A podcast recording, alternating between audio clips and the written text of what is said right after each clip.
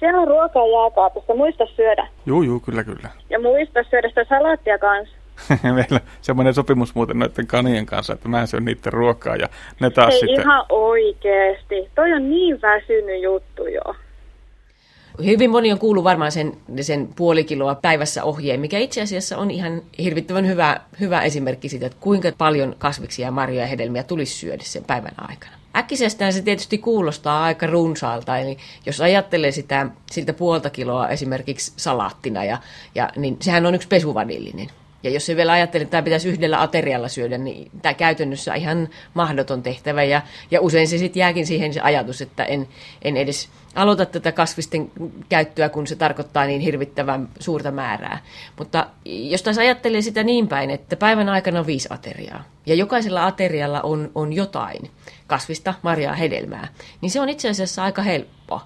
Ja se suhteellinen sen yhden aterian määrä ei ole kovin suuri. Eli tullaan siihen toiseen hyvään ohjeeseen, eli 6 kourallista päivän aikana. Pienellä tytöllä on pieni koura ja pieni käsi. Siihen mahtuu huomattavasti pienempi annos. Ja iso mies taas pitäisi huomioida se, että siihen käteen kohtuullisen suuri annos. Mutta se, että jokaisella aterialla on jotain, tekee tämän huomattavasti helpommaksi. Ja sillä nyrkkisäännöllä on helppo lähteä sitten liikkeelle. Toinen vanha perinteinen ja ihan äärimmäisen hyvin toimiva lähtökohta on tämä lautasmalli. Eli silloin kun syödään se päivän pääateria, niin silloin kun sinne on lisätty se puoli lautasta suurin piirtein, niitä kasviksia tai hedelmiä, marjoja, kokonaisuudessaan se ateria niin kuin sitä kokonaisuudesta, niin silloin päästään jo ihan älyttömän pitkälle. Ja silloin itse asiassa taataan se, että ruokavalio on aika monipuolinen. Jo pelkästään yhden pääaterian kokoamisella lautasmallin mukaan. No sitten jos ajatellaan, että sitä kasvisten tai hedelmien ylipäänsä käyttöä aletaan lisäämään, niin siinä kannattaa kyllä muistaa se, että voi vaikka alkaa pikkuhiljaa. Pitää mielessä sen, että lisätään nyt ensin vaikka 1 hedelmä per päivä ja sitten suurennetaan vähän sitä salaattiannosta. Ja sitten yksi, mikä on helppo tapa muistaa, niin joka kerta kun syö esimerkiksi voileivän, niin se, että vähentää niitä leikkeleiden määrää ja laittaakin siihen sitä kurkkua tai tomaattia tai paprikaa siihen leivän päälle. Ei itse asiassa tarvita paljon muuta. Silloin tulee jo se yksi kourallinen hirveän helposti täytettyä.